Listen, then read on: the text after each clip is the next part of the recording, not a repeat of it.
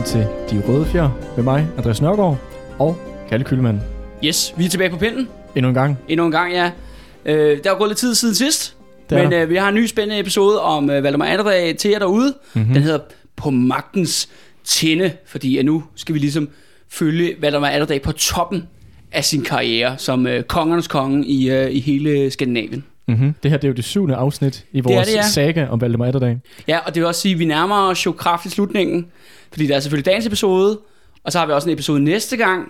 Det bliver faktisk den sidste episode i vores saga. Mm. Mig og Andreas tænkte så, at vi skulle holde, lave endnu en episode, hvor vi ligesom, ja, snakker om, hvad vi lidt har fået ud af, af, af det her. Det her Runder lidt historie. af for Ja. lidt sludder for en sladder. Ja, lige og præcis. Vores, ser tilbage på vores yndlingsøjeblikke. Lige præcis, men også ligesom tage den ordentlige tiden til det, ikke? så det ikke bare bliver sådan cramped ned i de sidste 10 mm. minutter af episoden, så vi ligesom kan godt runde af, og så kan vi jo, og så når vi når dertil, måske løfte sløret for, hvad der kommer til at så stå på tapetet for de Mhm. røde fjer fremadrettet. For vi har jo allerede tænkt på, hvad, de, hvad der skal ske efter vi er færdige med Valdemar.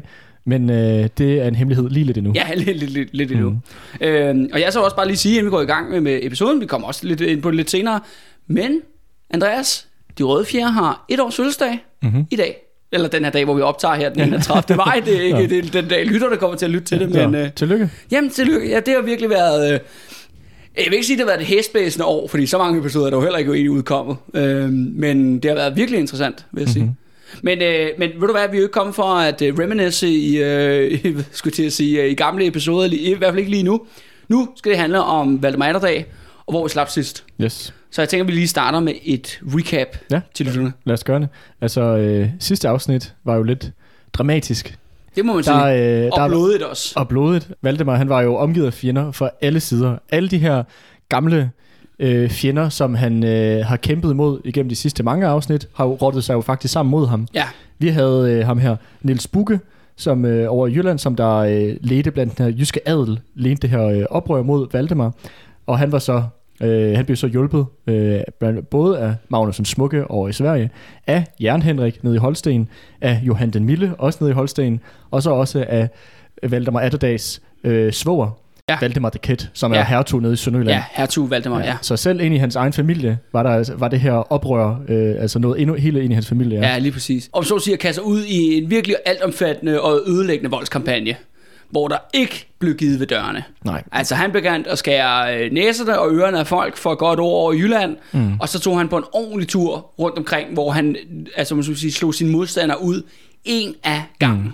Ja. Så Niels Bukke døde under mystiske omstændigheder Ja, af, nogle, af nogle fiskere i Middelfart, som han må øh, komme til at provokere. Øh, lidt sjov historie. Ja. Men han, øh, han gik hen og døde der. Hertug Valdemar øh, blev jo belejret i sin fæstning i Sønderborg. Han politisk kastreret. Altså, Fuldstændig. Han, er, han, var, han kunne kun have 20 bevæbnede mænd under sig, hvilket mm. jo, altså... Det er ingenting. Det er- det er- det er han, kan, ja, det er, sådan, det, det er røverbaronens status, ikke? Altså, Ja, det, det er jo virkelig, det kan ja. man ikke bruge til noget. Og, og hans, øh, hans øh, søster jo, som øh, Valdemar var gift med, Ja, Helvig, ja. hun øh, blev jo sendt på kloster. ja, hun altså- blev mere eller mindre sat i fængsel. Ja. Og der er hun faktisk Politisk eksil. Altså. Ja, resten af sit liv røg til ja. Et nonnekloster i Nordsjælland. Ja. Øh, og så gik han jo videre, og så tog han jo, øh, så brændte han jo Henrik, Jan Henriks land af. Mm-hmm. Så gik han videre, og så, tog han, øh, så indtog han jo femeren for Johan den Milde. Mm-hmm. Men Johan den Milde lykkedes så at generobre øh, øen kort efter. Øh, og det var faktisk også her, han døde en naturlig død Ja. i En, 1359. som en gammel mand på det ja, tidspunkt. som en gammel mand, som Ja. øh. Mhm, Midt af dage, som man siger. Ja, og, med, og med lommerne fuldt af røde dansk kirkesøl, ikke? Efter de mange år i Danmark. Øh, Men, så- men det mest afgørende, kan man sige, det måske også skete i sidste episode, det var jo, at det lykkedes jo Valdemar at generobre Skånelandene Mm. for Magnus den Smukke. Ja. Der var, jo- det var jo lidt et drama, vi kastede os ud til sidst jo. Ja. Altså det her familieopgør i Sverige, hvor et, øh, vi havde Magnusens øh, smukkes elsker, Bent, Ja, som der jo øh, kom ind og skabte et ravage. ja det må i man da at, sige. Øh, at han lige pludselig blev... Øh, Han disrupted godt og grundigt den øh, svenske kongefamilie. Det må man sige. Ja. Ja. Han, han lige pludselig så begyndte ham Bent jo at få alle mulige titler og ting og sager. Så øh, Magnusens smukke søn, Erik, som jo ellers skulle være ja, Ja, tronarven, konge, ja. kon- konge, ja, øh, konge, han øh, lavede et oprør mod sin, øh, sin far, og øh, endte med til sidst at blive myrdet af sin egen mor med gift. Ja. Så meget dramatisk. Mens det her det foregik, så havde øh, der været snak om, at Valdemar Atterdags datter, Margrethe, at hun skulle giftes med Magnusens smukke søn, Håkon, Ja, den næste ældste søn. den næste søn, Ja. ja. som skulle være konge i Norge. Ja. Ja. Så det, det har der ligesom været snak om. Men øh, De var Valdemar, faktisk nået så langt, at vi var faktisk blevet forlovet. de var faktisk blevet forlovet, ja. Ja. Men hun har været 8-10 år på det Ja, tidspunkt. ja, lige og, øh, præcis. Hun er lille bitte barn, ikke? ja. Og det skal også siges, at Håkon, han er altså en teenager Ja. på en 15-16 år på det andet tidspunkt her, ikke? Så det er ikke, fordi han ligefrem er en moden mand heller. Nej, men det, så det her, det er ikke fordi, de er begiftet med det samme. Der har været snak om det. Der har, Ja, der har begyndt de indledende forberedelser. Øh, men øh, det bliver så også disrupted af, at Valdemar går så ind og tager, ja, som du siger, Skånelandene, Ja. og bliver selvfølgelig også upopulær blandt Magnusens smukke, fordi Ja, og de er- erobrer jo hans land. Ja, lige præcis. Og så, og så er det jo krig jo. Så er det Øh, krig, ja. Ja, ja, så er det krig, ja. Så er, øh, ja, det er jo så Sverige-Norge jo, som er så et mm. kongedømme, Ja. kontra det her faktisk genrejst til Danmark jo. Mm. Nu skal vi synes bare, at vi skal springe ud i det, der hvor vi ligesom, hvor vi slap. Her i 13, 1360, øh, skriver vi nu her i vores øh, saga, der har jo Valdemar opnået alt det, han ville, da han blev konge tilbage i 1340, dengang Danmark havde været, været ophørt som eksisterer Ja, som ja. stat. Ja. Han har gennem jern, ild og blod, apropos titlen på seneste episode, genopbygget Danmark. Mm. Han har taget alle sine modstandere ud. Han står som den stærkeste konge i Norden. Altså Magnus Smukke, han er jo fuldstændig ude i tårne, mm. som du også lige har kommet ind på med hele hans familiekaos. Ja, ja, den første, den af, arvingen, han er død. Lige præcis, ikke? Altså, myrdet af sin egen mor. Ja, lige præcis. Og, og, og det er hele det der Skånelande, som jo så har været under Magnus' styre i 30 år, er nu kommet tilbage under dansk kontrol. Jo. Ja. Og det er jo ikke, fordi den adelen i Sverige er specielt glad for, hvordan tingene er. Altså, Nej, fordi de hvis er ikke, nemlig hvis ikke tager fejl, så vanvittigt adelen, adelen havde faktisk støttet Erik i det her oprør. Det havde de nemlig. Ja. Ja. De er ikke fortsat tilfredse med, med Magnus' øh, styre. Ja, med personen hedder også magtens tinde. Valdemar har jo opnået alle de ting, han jo ligesom har sat sig ud for. Ikke? Det har måske taget længere tid, end han, pla- han, han planlagde, men på den anden side, man kunne heller ikke forudse en ting som pesten, Nej, nej. som jo kom ind jo og virkelig øh, havde med død og ødelæggelse øh, mm. ja, til højre og venstre.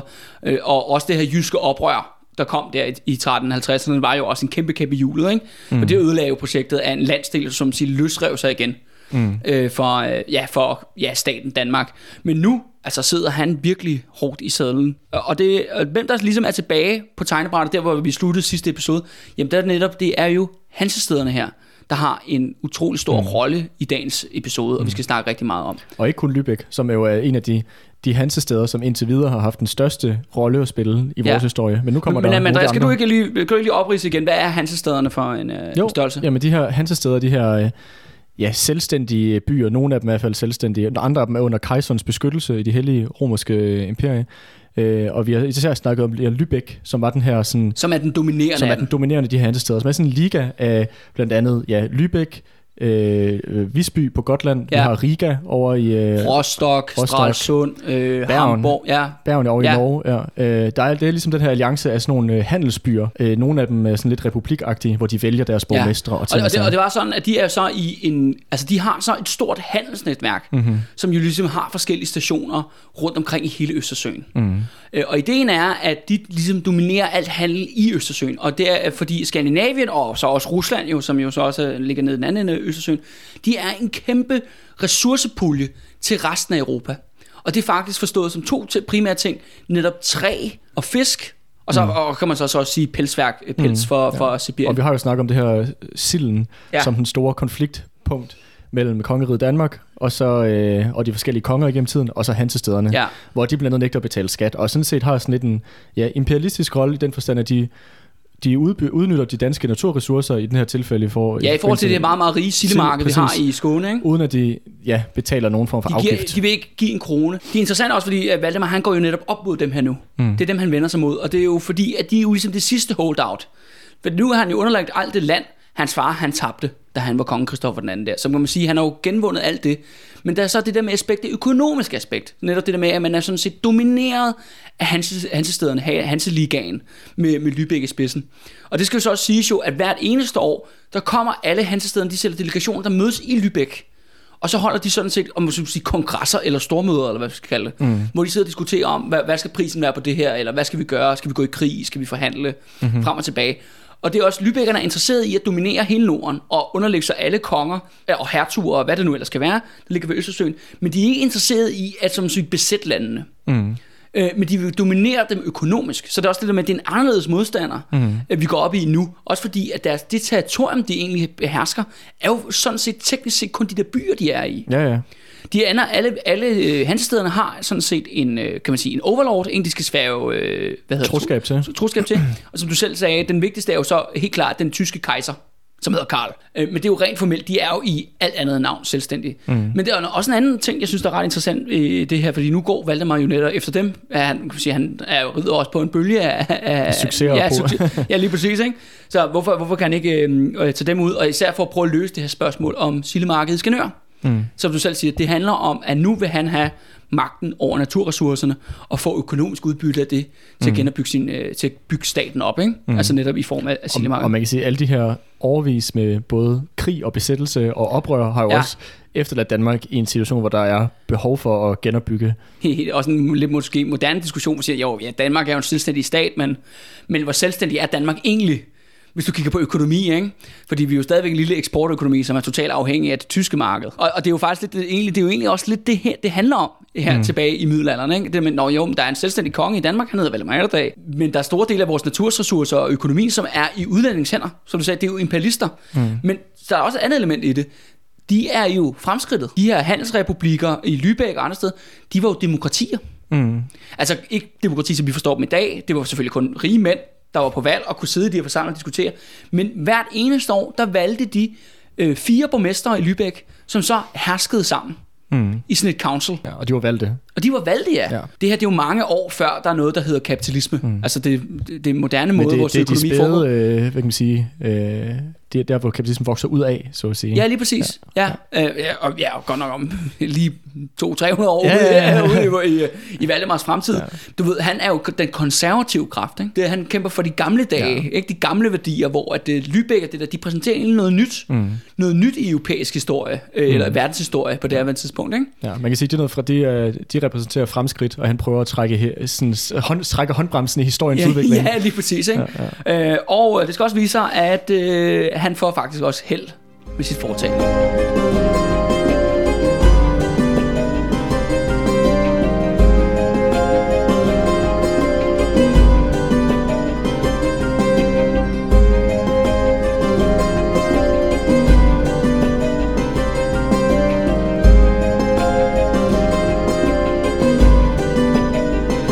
Valdemar, han kigger jo ud her i 1360. Og kigger ud. Han er den stærkeste dominerende konge i, øh, i Østersøen, i Skandinavien. Men der er Lybækkerne og Hansestederne, der blokerer for, at han kan få den økonomiske magt over, sit, ja, over ressourcer i sit eget territorium. Hvordan kan han ligesom gå til det her spørgsmål? Øh, fordi det er, også, de er jo en, det er jo en vanvittig svær modstander og en anderledes modstander. Hvis han tog direkte ned og angreb Lübeck, for det første har de masser af ressourcer, de har masser af penge, og de vil, de vil gå ud og lege, øh, du ved, en her rimelig hurtigt. Et andet stærkt element er, at Lübeckerne, fordi, og alle hansestederne, de har en stor flåde, hvilket giver selvfølgelig super god mening, fordi mm. de, er jo hansesteder, de lever af handel, så det er klart, mm. at, at, at søfart, det er deres primære, primære erhverv, det er selvfølgelig en, mm. en, et kerneelement. Logikken vil jo også være, at hvis man ligesom skulle tage hansestederne ud, jamen så skulle du jo Europa Lübeck ind og øh, gribe fat om øh, ondskabens rod og ligesom hive det ud. Men hvis du gør det, jamen så indleder du også en krig mod en vasal af den tyske kejser. Mm-hmm. Det kan være problematisk Ja. på mange måder. En anden, en anden ting er Hvad, også... hvad, var- hvad var typisk konsekvensen, hvis et land erobrede en del af det tyske, Men det tysk det- imperie? Jamen, det, der har også været eksempler på, for eksempel, jeg kan afsløre, en vi nævnte, ham der Erik Menved, hvis du kan huske ham, Ja. øh, som jo ligesom var i begyndelsen. Han erobrede blandt andet Rostock og sådan noget. Mm-hmm. Helt tilbage i begyndelsen, altså du ved, før vores historie begyndte. Men man stod, de danske konger stod, det konstante problem var, at de kunne godt tage nogle af de der byer en gang imellem. Du ved, hvis krigs, krigslykken ligesom var på deres side. Men de har svært ved at fastholde dem. Mm-hmm. Fordi at de netop jo ikke anerkendte den danske konge som deres overherre, de anerkendte den tyske kejser. Og i det, og det politiske spil blev der bare hivet så mange andre aktører ind, ikke? at det, man hurtigt som dansk konge kunne blive rodet ud i en kæmpe konflikt mm. med hele det tysk-romerske rige, som var jo et rige af en helt anden størrelsesorden Ja, ja. end noget i Norden. Ikke? Ofte har kongerne vurderet, at det simpelthen ikke har været besværet værd. Mm. Fordi det her egentlig handler jo altid, ligesom det der med øh, Valdemars kamp mod Lübeck nu, det handler jo egentlig om sild i Skåne, ikke? Mm. Det er også en lokal ting på en eller anden måde, ikke? Ja, altså, og ja. hvorfor eskalerer det ud af proportioner ved at lægge sig ud med den tyske kejser osv. osv. Så Valdemar, han, øh, han begynder at kigge sig rundt efter nogle andre mål. Noget, der måske kunne være lige så godt som Lübeck. Og der falder hans øjne på Visby mm-hmm. i Gotland. Ja, Gotland er jo en del af Sverige. Det skal jo sige, hele befolkningen dengang var også svensk på, på øen. Ja. Men Visby var en kæmpe by dengang i middelalderen. Hvor der mange- boede hvor mange- 50.000 indbyggere. Okay. Det var langt mere, end der boede i nogen byer i Danmark. Okay, også mere end København på det tidspunkt. Også, og Roskilde, som var større i, Okay. okay. dengang og sådan noget. Ja. Der har måske kun været en 20.000 eller sådan noget. Mm. Og, det, og faktisk siger det også, at Visby var næsten lige så stor som Lübeck. Okay. Og Visby var også en rival til Lübeck internt i Hanseligaens, øh, hvad hedder det? Dynamik og- Ja, dynamik. Og Visby og Gotland ligger nogenlunde halvvejs midt i Østersøen. Ja. Så derfor, at når du russer og alle andre over Østfra skulle sejle til vest, jamen så var det naturligt, at man sejlede ind til Visby, Ja. hvor alle de her folk mødtes, og så sendte vi varerne videre til Lübeck, Mm. nede i den anden ende af Østersøen. Mm-hmm. Så det var et, et, et, et kerneområde. Så det var sådan et naturligt handelssted, og, og og sted, hvor man stoppede Ja. og øh, ja, fik Og, forsyninger. og den her noget. by, som, øh, og det, det kan man jo så øh, tage ud og besøge i dag, Visby har jo stadigvæk sin gamle middelalderringmur, som er den bedst bevarede jo i hele Skandinavien af bymur. Men befolkningen dengang i Visby, de var primært tyskere. Nå. Fordi at det var jo ligesom, det var Hansestederne. Hansestederne var jo en tysk liga, Ja. og, og de her handelsfolk, de flyttede der, hvor handelen var. Mm. Hen, hvor handelen var. Og det betød så, at Visby, som havde ligesom, var en selvstændig byrepublik, ligesom alle de andre, mm. øh, men forskellen var bare, at den lå på svensk territorium. Mm. Og hvem anerkender man i svensk territorium som vorher? Det er jo Magnus den Smukke, Mm. som Valdemar er i krig med. Mm-hmm. Så Men det bare, sige- bare lige, bare lige for ja. sikre, så du har en situation, hvor et befolkningen på Gotland, Ja, de er sådan nogle svenske bønder, der render rundt og øh, ja, laver lidt skovbrug ja og lidt... øh, belortet, ikke? Hvad man nu laver som bund i middelalderen, ikke? ligesom, ligesom de der fiskere, vi snakkede Ja, om. lige øh, præcis. Middelfart, ikke? Ja, ja. Men så har du så Visby, den store hovedby på Gotland Ja, og en i Skandinavien, som er en sådan kæmpe by, og det er så hovedsageligt tyskere, der bor der. Ja, ja lige præcis. Og du ved, de er jo så, Visby er jo selvstændig, men anerkender den svenske konge jo, Ja. som, som overherre over sit territorium. Ja. Valdemar, historien går, der, er det, det interessante ved Gotland er, og hans feltog til Gotland, det er vanvittigt godt belyst. I forhold til så meget andet det kildemateriale, vi diskuterede øh, ja, gennem alle hele sagaen. Vi ved faktisk enormt meget om, hvad Valdemar han lavede på Gotland. Og der har været mange arkeologiske udgravninger siden, og det skal vi, vi kommer ind til det, når vi ligesom vil vil runde af med det her Gotland. Valdemar Atterdags invasion af, af Gotland, det er en hovedbegivenhed i svensk historie. Man kan være sikker på, at alle svenske skolebørn bliver undervist i Valdemar Atterdag, eller som de kalder ham, Valdemar den Ondes invasion af Gotland. Okay, det er simpelthen et, øh, det er deres 1864 nærmest. Fuldstændig. Ja. Der er to konger, to danske konger, som er ultra hadet i svensk historie. Som er, står som su- superskurke i svensk historie. Den ene, det er Valdemar den Onde, altså vores Valdemar Atterdag her. Ja. Og den anden er ham, der hedder Christian den anden, også kaldet Christian Tyran. Okay. Og ved du, hvorfor er ham, hvem, hvorfor ham den anden der, han er så kendt? Nej, det ved jeg Nej, det siger der ikke noget. Christian den anden, det er ham med blodbadet i Stockholm. Nå, okay, det har jeg godt hørt om. Ja, Ja, ja. så det, de to, du ved, Valdemar den Onde og Christian Tyran, de, Ja. de slås i svensk historie om, hvem, hvem er den værste, Værste. den værste dansker, ikke? Hvem er den værste dansker af de to, ikke? Ja. Øh, men nu skal vi, det skal jo ikke handle om Christian II, det var i 1500-tallet, men nu skal det handle om, øh, om Valdemar. Historien går på, at savnet er, at de her bystyre, der var i Visby, det var tyskere, og der var der blandt andet en fyr som øh, Nils Guldsmed, Endnu en Niels. Yes.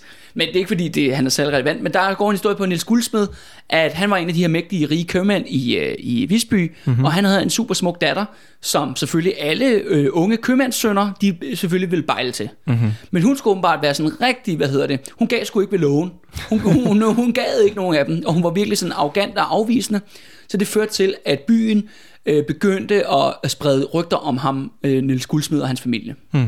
Altså, du ved, sådan en de- de- smedekampagne. De er bare mega meget nag. Ja, ja de, der, præcis. de der bejlere. Er bare sådan, Åh, hun vil ikke have nogen af os, og bare sådan, så, så, så fuck dem, ikke? Ja, ja. Så det endte med, at de blev, så blev jaget ud i byen, Okay. ud, ud af Visby, jeg siger savnet. Og så efter sine dukker de så op i, øh, i København, i Danmark, eller det er Vordingborg formoder, jeg, det er jo Valdemars hovedstad, og taler med ham.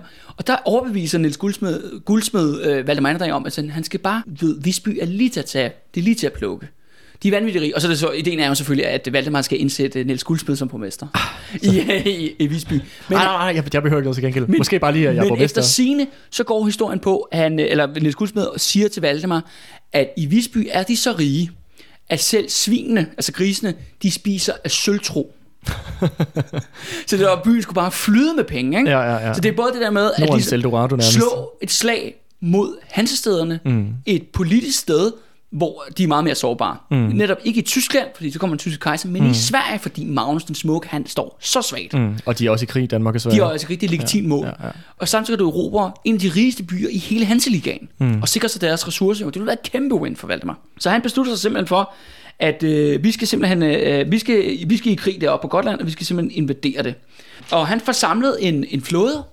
Han har omkring, måske, det er lidt svært at vurdere, i hvert fald en 3.000 soldater eller sådan noget. En ret stor flåde. Og på vejen derop, så øh, indtager de først Øland, som er den der øh, meget, meget tynde ø, som er ude for, øh, for Sveriges kyst. Ja, på- jeg tror godt, ved, hvad det er for en. Ja, ja. Der, er, jo- der er ligesom en borg der, der bliver erobret, og der er blandt andet også et slag mod nogle af de lokale bønder, hvor efter sine af 500 bønder bliver dræbt. Okay, det var også Men en del. det, ja, ligesom stepping stone. Men så lander, kan man sige, så lander Valdemar nede på den sydspidsen af Gotland. Mm-hmm. Øhm, og der går så en anden historie om, at øh, han ligesom, da han lander, at han skal være... Det er også det med, Valdemar optræder indtil 1600-tallet i alle mulige svenske folkesavn på Gotland. Okay, hvorfor det? Fordi det er sådan en major event, at det der sker med, at Gotland bliver erobret, at øh, da han skal lande på kysten og sådan nogle ting, så kan han ikke finde sted, fordi de svenske bønder er ligesom mobiliseret og klar til at slå ham. Ja, i, lidt ligesom vi havde dernede med Femorden. Ja, ja lige præcis, ikke? Er Ja. klar til at slå ja. om, men så er, åbenbart, så er han så hemmelig elsker med en eller anden bondepige, Okay. der bor i en eller anden landsby, og så øh, ender det med, at hun sådan signalerer øh, til Valdemar, når kysten er klar ved at hænge sådan et sit, øh, hvad hedder det, brudekjole op i et vindue. Okay. Så kan han stå og se det, og så kan jeg komme ind, og så kan de have en hed nat sammen og sådan nogle ting. Ikke? Men det ender så med selvfølgelig, at hun bliver øh, tortureret ihjel af landsbyboerne. Men igen, det er jo, jeg tror, jeg tror, jeg tror det er en, det er en Det virker mega usandsynligt. ja, ja, det, det er jo overhovedet ikke. Men du ved, men bare for ligesom at sige det der med, at Ja. det der med Valdemar og Gotland, ikke det? Det er, noget, Øh, der, der er ligesom noget, der har fyldt en kæmpe stor rolle. Ja, lige præcis. Ja, ja. Men han lander der øh, nede på sydspidsen, begynder at marchere op igennem Gotland, altså op mod, øh, målet er selvfølgelig øh, Visby, øh, og- men inde på midten af øen, den 5, øh, nu skal vi sige, nu skal vi 1361, og det er så den 24. 25. juli, inde på midten af øen, der bliver han mødt af en bonde her. Mm-hmm. Og bønderne på Gotland har virkelig mobiliseret. Altså mobiliseret mange mand, og de er virkelig klar til at slås. Kæmper virkelig, virkelig hårdnakket. De støder sammen i et slag, der var to dage. Okay, hold det kæft. Det godt nok lang tid. Øh, Det er og, Og og, også skå- ret unikt i forhold til det, vi har talt om, mange af de andre slag, vi har talt om. Ja, ikke? ja. En, en, altså en langstrak, hård, hård kamp Ja, ja. to Og, det the også, finish. og det er også det der med, at vi snakkede om tidligere, at de her kampe er jo også meget sådan psykisk, stå her og råbe af hinanden, øh, Ja. og så når man så kommer ind og står mod hinanden, så er det jo mere sådan, er det ikke mere også meget skubbe? Altså du, du står jo nærmest og Ja, prøver ja, at få ja. den anden til ligesom at, og mere at flygte, end det er ligesom at stå og hakke den anden ned, hvis Mm. man kan sige det på den måde. Så det lyder også vanvittigt udmattende. Men det er også det med, men det viser noget om, at de der svenske bønder, hvor de er forbitret, ikke? Mm. De kæmper med alt, hvad de kan. De vil satme ikke invaderes eller underlægges, øh, underlægges Valdemar. Og det skal også siges, han plyndrer jo bare hele vejen igennem, ikke? Ja, ja. Som man nu gør som øh, middelalder her, ikke? Og her er det vel ikke engang, det er jo ikke engang Visby, han er oppe med nu. Nu er det jo bare normale Nej, det er bare det er Ja. ja. den, altså den svensktalende befolkning. Ja, ja. Men, de, men det ender så til sidst med, at Valdemar går ligesom ud af sejren, øh, efter det her slag, der har været i to dage. Ikke? Og så vil ligesom bønder trække sig tilbage til Visby, og ligesom, du ved, regrouper, og mødes så med Valdemar mod Valdemars her uden for bymurene. Mm. Igen, så er der en, øh, et meget, meget hårdt slag, men Valdemar vinder, men det udvikler sig til en kæmpe massakre, hvor omkring, man vurderer, eller svenske arkeologer vurderer, at 1800 bønder, 1800 bønder, blev dræbt den dag. Og hvor- Det er et kæmpe tabstal. det er jo andet stort. Og- Altså også i forhold til den normale slag, som måske koster 200-300 måske, Mm. på hver side, ikke? Ja. Du snakkede tidligere om, at det her det var meget veldokumenteret. Ja. Hvordan, hvordan kan det være, at man ved så meget lige præcis om feltoget her på Gotland? Jamen det er fordi, at efter, efter Valdemar havde massakreret de her bønder, øh, svenske bønder ud for bymurene, så blev de alle sammen kastet ned i en gigantisk massegrav, der blev lagt en stor høj på. Okay. Og den høj står sådan set den dag i dag. Men det har gjort allerede første gang, man åbnede højen for at kigge på de der arkeologiske, altså de der lig for slaget, det var i 1947. Mm-hmm. Og siden da er graven blevet åbnet mange gange, og, du har, ku- og mange ligner er ret velbevaret. Du kan blandt andet se folk, der er stadigvæk i deres ringbrynjer. Mm. Der, er- der er også et meget berømt en, hvor du, der er en mand, der har et økse siddende fast i kraniet.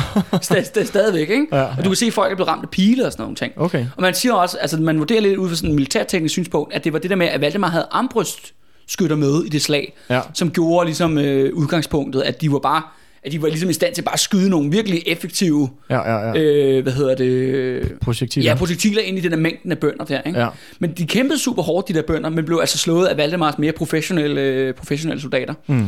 Øh, og så i, i savnet går så også på jo, at øh, tyskerne, og det kommer der også lige race, race spørgsmål her, ikke? at tyskerne inde i Visby, de forrådte jo deres svenske brødre ude i marken. Hvad da? Ja, da, det, ligesom, da, det, da svenskerne var slået, så ligesom, okay, så sagde tyskerne, jamen vi åbner portene, så kan I komme ind, så vi kan holde en balang, lang belejring. Men det er ligesom, okay, nu er vi slået, så blev, by, så blev portene ikke åbnet. Mm. Så tyskerne nu blive massakreret ude foran bymuren. Ja, det lå med stikken. Ja, og lige så snart, og så kom Valdemar, og så åbnede de byportene. Og det gjorde de også. De åbnede byportene for Valdemar. Det gjorde de. Ligesom, okay, efter svenskerne var besejret, Så De så, kan vi ikke lave en aftale? ja, de var ikke lige friske på at tage en uh, round two. Nej, på, nej, nej, det var Valdemar den onde, vi, Ja. ja. vi taler om det her. Ikke? Altså, de ved jo ligesom godt, hvad der Vi vil sker. gerne beholde vores næser Ja, og ører. han, "Nå, vi, vi underkaster os dig, vi accepterer, øh, at du er, skal være vores konge. Ikke? Det så Valdemar gør, er, at han slår et stort hul i bymuren. Han, altså, de plyndrer ikke, øh, skal sige, der, der, er ikke noget, der er ikke noget voldtægt, der er ikke noget brændt af på brændende bygninger, men det første er, at han slår et stort hul i Visbys ringmur, det meget kendte mm-hmm. mur, man kan se den dag i dag, Ja, ja. hvor at, øh, efter, efter øh, savnet, så siger det, at 11 mand kunne gå ved siden af hinanden. Okay. Det ind igennem ja, den her åbning, Det ikke? et stort, stort åbning. Og det, er, og det er klart, at lige så snart man har brudt det her hul i bymuren, jamen så er Visby jo ikke mere en effektiv fæstning. Det tager jo tid at genopbygge sådan noget. Det er nemmere mm. at slå hul i, hul i muren, det, End det er er at ikke, ja. eller bygge det, ikke? Og så siger Valdemar så til de her savnede byråd, siger, jamen i Gotland er under Danmark, Øh, I skal anerkende mig som jeres konge, men jeg skal også have noget for det her. Jeg skal have krigsskat. Jeg skal have brandskat fra jer nu, hvis ja. vi ikke skal brænde hele Visby af. Mm. Og historien går på, at ude på torvet, altså Visby Torv, der blev der sat tre kæmpe øltønder op, hvor så hele befolkningen skulle, havde tre dage til at fylde dem til randen med guld og sølv. Okay. Og det gjorde de så også, Ja. efter sine. Ja. Fordi byen blev ikke brændt af af Valdemar. Nej, ja. Og faktisk fra dag af, fra 1361 til 1645, der er Gotland en del af Danmark. Så næsten 300 år. Næsten 300 år. Ja. Og det er også ret interessant med Gotland, fordi at, øh, det kommer vi meget, meget mere ind på i næste episode, og vores sidste episode, vores recap-episode, ligesom hvad der skete efterfølgende, og især også måske lidt om Margrethe, mm-hmm. øh, Hans datter. Valdemars datter der. Ja. Det er jo, at Gotland er den første sten i Danmark som stormagt. Mhm. For herfra går Danmark jo netop til at blive en kæmpe magt. Altså en, altså en stormagt i Skandinavien. Altså ja. det, der senere hedder Kalmarunionen, mm. ledet under Danmarks lederskab. Ja. Og der er Gotland den første sten Mm. i, i at bygge det imperium. Og det er jo også et nyt imperium i forhold til det, der var før. Forstår jeg, fordi det andet, det var, sådan, det var Danmark og Skåne og sådan nogle ting, men så var der nogle, nogle tidligere konger, de var måske, de hersker over store dele af Nordtyskland, og der var Estland, Ja, som, jeg, som, som, vi som vi har snakket ja, om. Ja, ja. Men det imperium, Valdemar nu bygger, er at blive et andet imperium. Mm. Og der er Gotland det første. Og det er som, som igen, det kan nærmest ikke understrege, hvor meget altså det her med Gotland også det fylder den, den dag i dag for, for Sverige. Men som du siger her, hvis det her med, med, med Gotland var den første stepping stone for Danmark til at blive en, en ny stormagt, så er det måske også derfor, at- Gotland det fylder så meget for Sverige, fordi det er ligesom, det er det nederlag, der lagde fundamentet for, at Danmark kunne dominere Sverige, Og det, og det, er og, blive det, den, og og, blive den ledende, par, ledende øh, kraft i Norden. og det er også det der med, at dansk dominans kører jo sådan set, ja, det begynder med Valdemar Nunden, og det slutter jo med Christian Turan. Ja, Det stokholmske blodbad, ikke? Øhm, så der kan man så sige, det er hele den der periode i den her tid, hvor der er Sverige lillebror mm. til Danmark ja. i, øh, ja, i den interne nordiske magtkamp. Ikke? Det interessante er, hvis man for eksempel hvis man googler det på YouTube eller sådan noget, du kan jo ikke finde noget om det på dansk. Du vælter i det på svensk. Mm-hmm. Svenskerne har lavet tonsvis af tv-programmer og dokumentarer om det her og sådan noget. Med Gotland. Ja, Der og det bliver er indtaget af mig, ja, det ja, der. ja, lige Ja. præcis. Og det, ja, så det er virkelig sådan, det, jeg, jeg er meget fascineret af det der med, at Jamen det er jo noget, der også optræder i danske historiebøger, men det er sådan, ja, så sker der lidt det her, det her, og så videre, så videre, ikke? Nu skal, nu skal vi videre. Hvornår kommer Christian 4, ikke? Eller du ved, ikke? Ja, ja, ja. Øh, videre videre til det, hvor, at, hvor, hvor svenskerne er meget mere sådan, de bruger saberne tid og kræfter, ikke? Ja, det føler og mange det arkeologiske udgravninger på Gotland til den dag i dag, mm. for at finde ud af, når, hvordan var der i Gotland i middelalderen, og, mm. og Visby er jo et yndet øh, turistferiemål mm. i Sverige, på grund af den her ringmur, som efter, jeg, kun set, jeg har aldrig været der, jeg har kun set billeder af det, mm. som er super flot, det Mhm. må man sige. Så tag og besøg den, hvis I, hvis I kan det. Ja. Nu må vi jo ikke rejse, nej, nej, vi må godt rejse til Sverige, de må ikke rejse her, ikke? Er det ikke sådan der? Åh, oh, det er nok pas. Jo, ja, ja. Det kan være, at de rødfjør kan lave en uh, tur til uh, Visby. ja, lige præcis. Øh, og lige inden vi sk- skal slutte af med, med, med det her med, med Gotland her, der er også værd at bemærke, nu bor vi jo i København her, Andreas, mm-hmm. men du ved, Goddersgade, det er den- opkaldt efter Gotland. Nå, ja, okay. Fordi hvem bor på Gotland? Det gør goterne.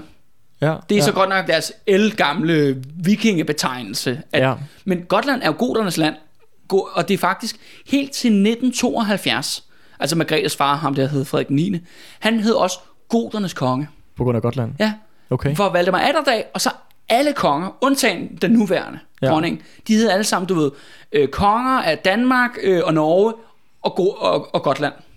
Okay, hvorfor, Det var deres officielle titel. hvorfor er øh, Gotland fjernet fra nu af? Ja, fordi at, som sagt, at Gotland blev givet tilbage til Sverige i 1645. Ja. Så det er også lidt mærkeligt at claim det, at Ja. du er konge over dem, når de sådan set tilhører en anden konge, ikke? Men det er da bare meget sent. Det er, vi snakker om flere hundrede års delay, at kongerne stadig Ja, men det, var, men, det var, men det var fordi, det var et prestigespørgsmål. Ja, okay. Ej, I er stadig vores. Faktisk det interessante er, at Gotland blev så afstået af Christian 4, efter han har tabt det, der hedder Torstensonsfejden. Og nu er det lige et sidespor her, ikke? Men det bliver, det, der skal han, øh, han taber den her krig, og så skal han afstå Gotland per tra- traktat. At svenskerne har ikke erobret Gotland. Nej. Øh, men det afstår han så kvitter frit tilbage til, øh, til Sverige. Og er Gotland på det her tidspunkt, da det, det bliver afstået, er det stadig sådan en handels... Øh, Nej, altså det er jo eller faktisk efter, at øh, Gotland kommer under dansk styre, så, øh, så visner Visbys øh, betydning faktisk som handelsrepublik. Ja. Øh, det, for det første er, er det ikke republik mere. mm-hmm. Byen ændrer altså generelt karakter. Ja. For at være en selvstændig enhed, er de nu underlagt Danmark. Ja. Og det vil også sige, at al den rigdom og alle de der andre ting, de bliver jo selvfølgelig bare sendt direkte videre. Mm-hmm.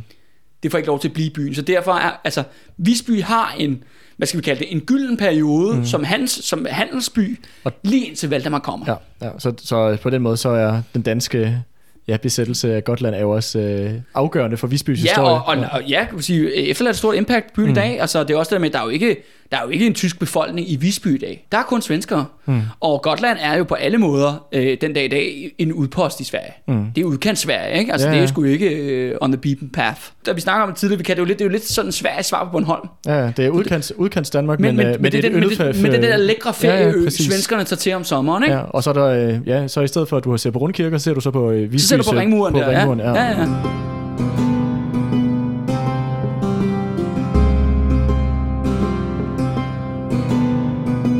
Hansestederne, da de ligesom får nyheden om, at en af deres vigtigste byer i hele ligaen alliancen, de går selvfølgelig fuldstændig bananas. Mm-hmm. Det kan de selvfølgelig overhovedet ikke tillade. De bliver nødt til at svare igen. Det første, de gør til, det er, at de øh, indfører en blokade. Altså, de simpelthen stopper al handelen på Danmark med, med deres skibe, øh, blokerer simpelthen for adgangen. Men det igen, det er ikke så stor en katastrofe for Valdemar jo, fordi at han har jo en naturaløkonomi.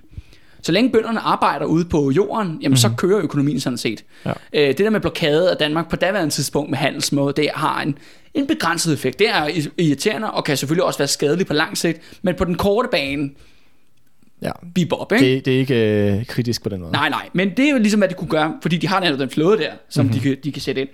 Det andet er selvfølgelig, at de gør, at øh, de indgår selvfølgelig en alliance med Magnus den Smukke. Mm-hmm.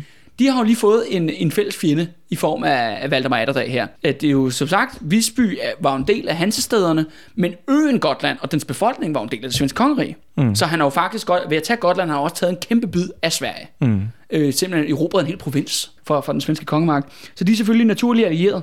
Så i 1332, der samler øh, lybækkerne en kæmpe flåde. 1332 minutter, 1362. Jo, 1362, jo, ja. tak skal du have. Ja, vi er, vi, vores afsnit her i dag begyndte jo i 1360, Ja. og strækker sig over syv års tid. Ja, så 1367, ikke? Ja. Jo, så vi, Så- vi er i 1360'erne. Yes. Og nu er vi så frem til 1362. Visby er blevet overtaget af Danmark. Ja, Og hvad siger du, der sker? så er lybækkerne, de samler øh, 3.000 øh, øh, soldater, øh, ridere, eller ikke ridere, men, men krigere i Lübeck og sætter dem på krigsskibe. De vælger en, øh, en, en af borgmesterne der til ligesom at lede det her feltog, fordi de her borgmester, de er kun sådan nogle, hvad hedder det, tykmager og byråkrater, der sidder og, du ved, kysser baby og åbner nye skoler og sådan nogle ting. Klipper- klipper der går, og- Ja, ja, det, det er også folk, der går på feltog, ikke? Ja, ja. Og, og de vælger en fyr, der hedder øh, Johan øh, Wittenberg, til at, ligesom at lede den her øh, invasionshær for Lübeck. Ideen er så, at de skal selvfølgelig mødes et eller andet sted med deres svenske allierede. Mhm. Mm-hmm. Fordi, det, og det er også Lübeck låner, fordi Magnusens Smukkes økonomi er bare du Helt ved, helt forfærdelig. Ikke? Han er lige mistet, du ved, han er først mistet en Skånelandene, Ja. som var en kæmpe økonomisk indkomst for ham. Ja. Så mister han Gotland, som også var en stor økonomisk indkomst for Ja. ham. Og sådan, han virkelig bare koger rundt. ikke? Og, øh, og adelen øh, hader ham, og hans, ja. Ja. øh, hans ældste søn er lige død. Og, Ja, ja, ja, det var han. Og hans elsker var også død. Ikke? Og hans elsker, øh, Bent er også død, Ja, ja. ja, ja så Alt det går bare vildt dårligt. Men han låner en masse penge, og han, han i hvert fald lover i hvert fald Lübeckerne, at han skal samle 2.000 mand. Mm. Og det er et eller andet sted, så skal de så mødes, øh, de to, og de beslutter sig for, at mål, første angrebsmål, det skal være Helsingborg. Mhm. Øh, og det giver jo meget god mening, fordi så kan den svenske her jo komme i spil. Ja. Svenskerne har ikke nogen flåde, men de kan selvfølgelig marchere ind i de skånske provinser, mm. og øh, hvor at, øh, ja, lybækkerne vil sejle op igennem Øresund, ligge ind til Helsingborg og belejre øh, fæstningen fra søsiden, og så kommer svenskerne fra landsiden. Ja. Og så har man jo ligesom samlet alle sine soldater, og når de to her er samlet, jamen så burde man kunne vinde over Valdemar, Ja. eller hvad han kan, han kan kaste, kaste imod dem. Det skal vi så sige, lybækkerne gør deres ting, af det. De, øh, hvad hedder det, sejler op igennem øh, Øresund, mm. Belejrer Helsingborg. Ja, og Valdemars flåde, den, øh, den ligger et eller andet sted. I gemt et eller andet sted. Den reagerer i hvert fald, stopper dem i hvert fald ikke. Og de begynder så at belejre Helsingborg. Det andet, at de gør, er, at de, de sådan set spærrer Øresund af ja. med flåder i, sådan, i, i begge ender, om Ja, man siger, ja. så de kan dominere det farvand, så de er sikre på, at Valdemar ikke lige pludselig kommer med et overraskelsesangreb. Mm-hmm. Og, øh, og de begynder Fordi så... at Valdemar har vel tropper både på øh, Han på, på Skånesiden og på Sjælland. Ja, lige præcis. Ja. Men det er også det, men han bliver nødt til at, ligesom at samle dem, ja. Hvis det skal være ja. effektivt. Og der kommer man jo ikke udenom, at man skal sige, der er ikke noget, der hedder Øresundsbroen. Der er ikke nogen, der, der, der kan gå over det, ikke? Nej. Øh, så det er ligesom afvendt. Og de indleder så en meget, meget lang belejring faktisk af Helsingborg, der kommer varer hele 12 uger. Og, øh, og ret interessant er, at fordi det er jo ly, lybækkerne, som har en masse de har masser af ressourcer, og de har masser af viden. Det er det, man siger, de er progressive, de er jo fremskridtet. Så de tager noget af alt det nyeste, hvad hedder det, øh, teknologi, de har, i forhold til kastemaskiner. Altså du Okay. ved, øh, katapulter og blider og alt muligt. Og efter Hvad, sig, hvad er en blide? Jamen, ja, problemet er, at jeg forstår ikke rigtig helt forskellen mellem øh, de to. Øh, men du ved, en bliden er den der, den der med den lange pind. Ja. Du ved, den der meget, meget sådan stor, stor trækonstruktion. Er det det, som der på engelsk hedder sådan trebuchet? Ja, og det er også det Ja. med, du, når du bygger en blide, den står på et fast sted. Ja. Den, En katapult du, en katapult kan, kan der være hjul på, du. Ja. kan køre frem og tilbage, Ja. men den kan bare ikke lige så skyde lige så højt, Nej. eller lige så langt som en blide kan. Nej. Men fordi det er jo en lang belejring, så kan de netop sætte alt det her udstyr op, og efter sine så bliver Helsingborg øh, fæstningsslottet der, bliver fuldstændig bombarderet med en regn af sten. Mm. Noget, der er blevet, noget samtiden har lagt mærke til. Så høj, der var godt nok mange katapulter i den der belejring der. Ja. Ikke? Øh, og øh, så det blev jo også beskrevet som, at de der for, øh, for, altså de danske forsvarere der, altså de blev bare altså, bombarderet med, mm. Det er noget andet, de er vant til. Ja, ja, altså ja. Det, er jo en, øh, det er jo lidt svært, ikke? fordi det tog i hvert fald måske en, i hvert fald en time til 40 minutter at skyde et skud, ikke? Ja, ja. med, med, med sådan en der, ikke? Men hvis du er der i 12 uger, så kan du fandme også nå at skyde mange ja, steder. Ja, ja, lige præcis, ikke? På, på sin vis, det tætteste, de kom på sådan en rigtig artilleribombardement, ikke? I, i middelalderen, den ja. Her belejring af Helsingborg. Det, det, er, det her det er før, øh, at øh, kanoner blev introduceret. Ja, der har Ja. faktisk også været spekulation på, om der faktisk var nogle kanoner med mm-hmm. ved belejringen af Helsingborg. For det skal siges her i midten af 1300-tallet, det er jo her, de første primitive krubvåben blev udviklet. Er det ikke øh, blandt Men det andet... er meget mere, det er meget mere brug i Italien, faktisk. ja, fordi er det ikke også meget, det er jo, hvad kan man sige, gennem Mellemøsten det kommer, men også med mongolerne vel også. Ja, og det vil sige, krudtet er opfundet i Kina. Ja, og det spreder sig vel Ja. med, med mongolerne især, der tager Ja, det fra Kina præcis. og bruger det til at belejre Men der både Mellemøsten og altså, der Østeuropa. har været og noget spekulation med, om lybækkerne havde simpelthen nogle primitive kanoner af en eller anden slags med i den her belejring af, Ja. Af Helsingborg, fordi de der siger, øj, der blev godt nok beskudt meget. Ja, ja. Men det er ikke noget, vi kan bevise Nej. igennem kildemateriale, definitivt. Så det er lidt en spekulation. Ja. Men det er også en af de her ting, hvor det, er sådan, det ligger lige og vipper på kanten om, Ja. ja. hvornår de bliver introduceret, så det kunne lige så godt være det ene eller Det er andet. det, og det er også igen mere sige med større sikkerhed, når vi kommer ind i, du ved, i midten af 1400-tallet. Ja, ja. Godt, altså måske sådan 50 år ude i fremtiden, for mm. hvor vi er nu, mm. jamen, der begynder man at se dem Ja. optræde i hvert fald ved belejringer. Ja, ja. Så er det, så er det ikke ligesom, det er ikke Ja. ja. øh, unikt det er længere. Nu er Selvom, det ligesom, altså, selvom de, de er jo ikke, altså, der, der skal gå mange år endnu, før at de ligesom udkonkurrerer, du ved, øh, lansen og sværet og, øh, og Ja, ja. pil, ikke? I det hele taget, fordi de er simpelthen så primitive ja, ja, øh, og dyre også, ikke? ja. Men det begynder at optræde. Der er den her langvarige, øh, hvad hedder det, belejring, men øh, danskerne, de knækker altså ikke mm-hmm. øh, i, lø- i løbet af hele den her proces. Og så er der en af de der ting der, som igen måske er lidt sådan øh, svært at forklare øh, her så mange år efter, men de der svenskere der, under Magnus den Smukke, de dukker aldrig op. Nej. Og der, øh, og der har været mange spekulationer frem og tilbage. Altså en ting er sikkert også, at øh, der opstår også gnidninger mellem Håkon og Magnus. Og Håkon er jo, ja, hans, hans søn der. Ældste hans søn, ja. Eller, øh, ja, nu er han så ældste, men han, Ja, han, han var og- den anden ældste før. Ja. Og jeg har lidt svært ved at gennemskue, altså det virker som om, at der er nogle, øh, jeg tror faktisk nogle utilfredse svenske adelsfolk, der ligesom siger, ved du hvad, hvad med du er abdiceret nu, Magnus? Mm. Ved du det er måske bedre med en fresh start med ham der Håkon, ikke? Ja, ja. Det er ikke, men det kommer ikke til sådan en åben konfrontation, ligesom vi så det mellem Erik og Magnus, hvor der faktisk Nej. var borgerkrig. Ja. Så, så, langt, så langt går konflikten ikke. Men der er i hvert fald fortsat politisk interne problemer. Mm-hmm. Svenskerne er totalt udulige. Ja, de er de, kan, de kan ingenting Nej, nej, nej. i den her periode. Og det er jo også meget kritisk, at de har 12 uger, men de kommer aldrig. Ja, ja. Det er lang tid. Er efterladt alene ude for en Helsingborg. Ja. Og det er også det, hvis du har en blokade af en by, hvor det kun er fra vandsiden, så er det jo ikke en, effektiv, effektiv Jamen, det kan blokade. man sige, de lander også folk på, på, ja, på Ja, okay. Ja, ja, Ja. Det er også derfor, de kan opsætte de her øh, blider og Ja, okay. Og jeg, kasse, jeg, jeg, jeg, kasse jeg, ikke, på, jeg forestiller mig, at man måske kunne have dem på skibene. Men det er måske Ej, også det, lidt... det, øh, det, øh, det tror jeg faktisk ikke, man kan. I hvert fald ikke blider i hvert fald. Det tror jeg ikke øh, kunne, kunne lade sig gøre. Ja. Det er jo ret, det er jo ret store ja, ja. aggregater, ikke? Ja, ja. Øh, Det er sådan her, at øh, hansestederne, som, hvad skal vi kalde det, deres her eller deres liga, fordi det er sådan, Lybækkerne har stillet med langt de fleste af soldaterne. Men så er der mange af de andre hansesteder, det, det er ikke fordi, de sådan er en enig blok som sådan. Nej. De har også forskellige samarbejdspartnere uden for ligaen, og der er især markant nok hollænderne. Hollænderne, øh, altså især interessant her, er Rotterdam og Amsterdam jo. Mm. De er på, altså i senere, altså i 1500-tallet, så skal de faktisk udkonkurrere hansestederne, Mm. som hvem er der er de dominerende handelsbyer faktisk. Men også i, også i forhold til Østersøen, at Holland Ja, bliver den dominerende de får- kraft i Østersøen. også i Østersøen. Okay. Men det er det jo selvfølgelig ikke her i 1300-tallet. Der er det altså stadigvæk tyskerne, Ja. who calls the shots i den der liga. Men det er jo fordi, tyskerne har jo det her handelsnetværk, og hollænderne er jo ligesom en stepping stone, når du skal videre med handel på Frankrig Ja. og England, fordi mm-hmm. det ligger jo så meget smart derude mm. på den anden Og side. senere i Atlanten og Ja, og Nordsøen og sådan ting. Ja, Ja. Men så de er ligesom en del af den her kollision, hvor at de har stillet med nogle krigsskibe. Øh, de er ikke en del af landhæren, det står tyskerne for, men de er en del af de her ja, krigsskibe, der patruljerer Øresund. Mhm. De lader sig bestikke af Valdemar. Okay.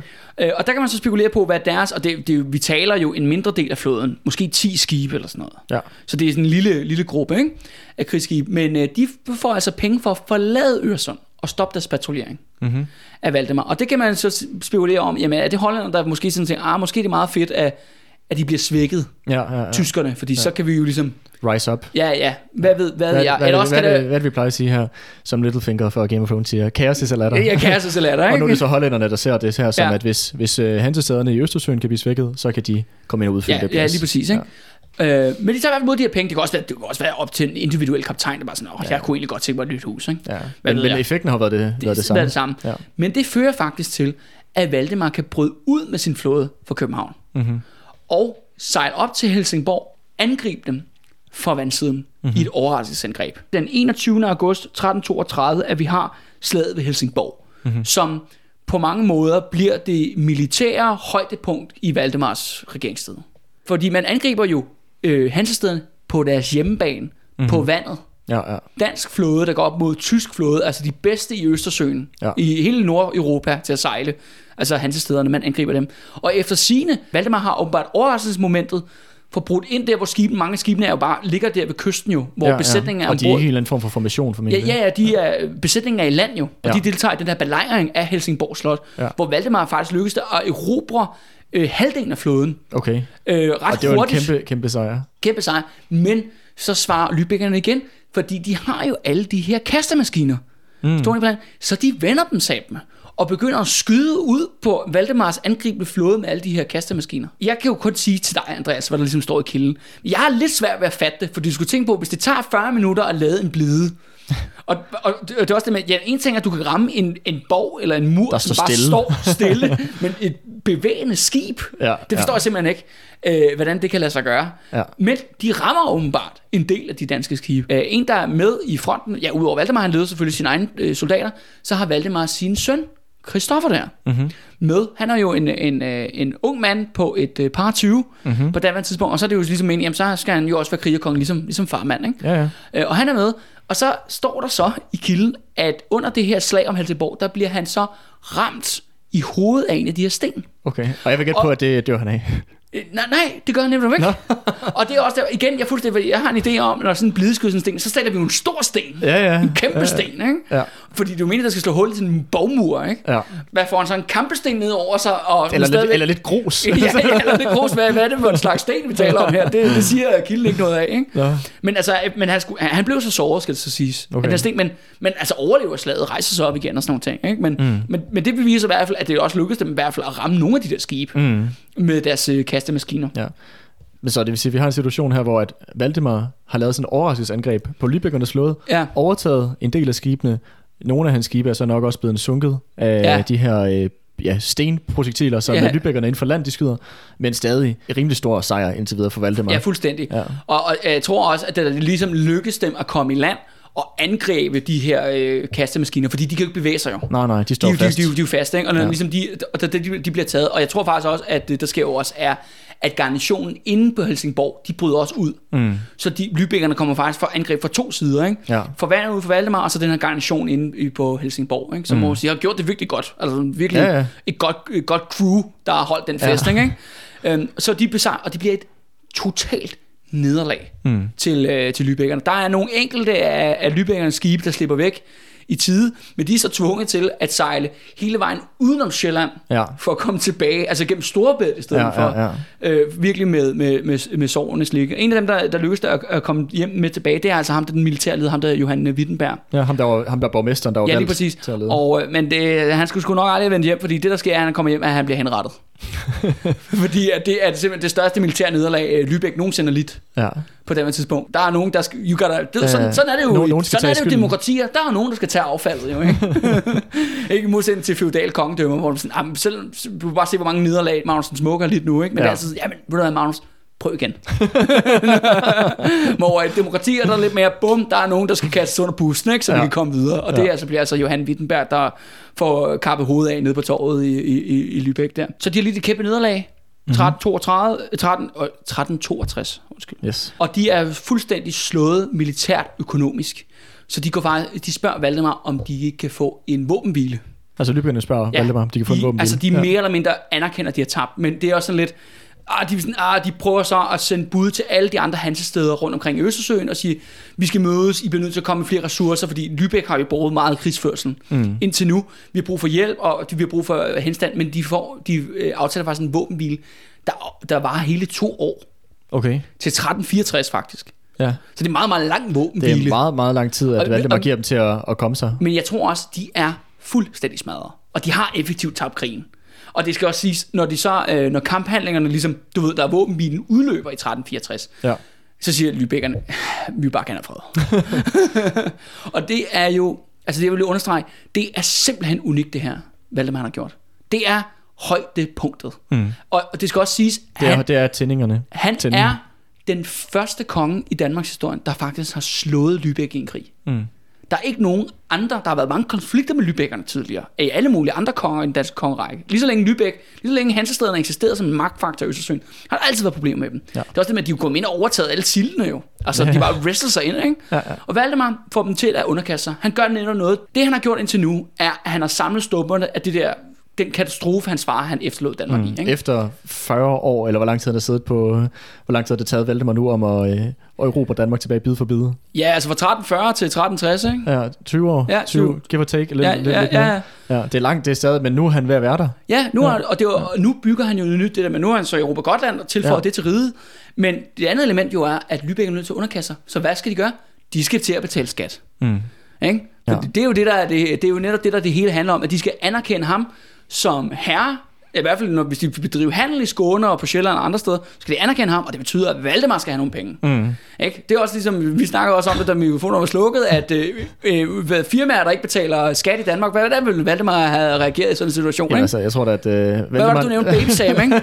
Jeg tror da, Valdemar havde da gået ned til Baby Sam. Ja, Baby Stået Sam. og slippet knivene. Hvad så, Baby Sam? Øh, Skal I måske have nogle af de der, øh, de der Må- mid- må- midler ud af Cayman? Islands? Og, Her er aftalen. Jeg, får lov til at se nogle regnskaber. I betaler nogle procenter. Eller og I, får, I får lov til at beholde ørerne. Ja, Ja, ja, ja, I, ellers- kan bestemme. ellers begynder jeg bare at skære næserne af alle jeres øh, forbulede manager i den her øh, babybutik. Og efter han er færdig med Baby Sam, så er det lige over til Synoptik og Yes. til lavkagehuset. og- Lavkagehuset, og så fortsætter han bare ned, ad, ned ad gaden. Ikke? Ja, på den måde kunne man måske godt savne lidt Valdemar der i dag. Ja, lige Til præcis, at få lidt, øh, lidt styr på sagerne. Ja. Og det igen, ikke? Altså, der er også nogle pros and cons i forhold til feudal monarki kontra demokrati. Ikke? Demokrati siger, ah, der er aldrig, du ved, når nogen fucker op, jamen, så er der nogen, der skal kaste under bussen. På den anden side, så gør man aldrig noget ved skattesnydere. Nej. Og så er der øh, i et feudal monarki, jamen uanset hvor meget du, øh, du fucker op for dig selv, jamen, så er du altid kongen. På den anden side sikrer du sig folk, de skal selv betale skat. Ja, ja. Så må man jo ligesom opveje, hvad man helst vil have, Ja, Andreas, ja. ikke? ja, det er det. Altså, Danske Bank havde været... Øh, de skulle faktisk at Ja, betale du, der, er skat. ikke, og- der har ikke været en i den bestyrelse, der har haft næser, du. Det kan jeg godt love for.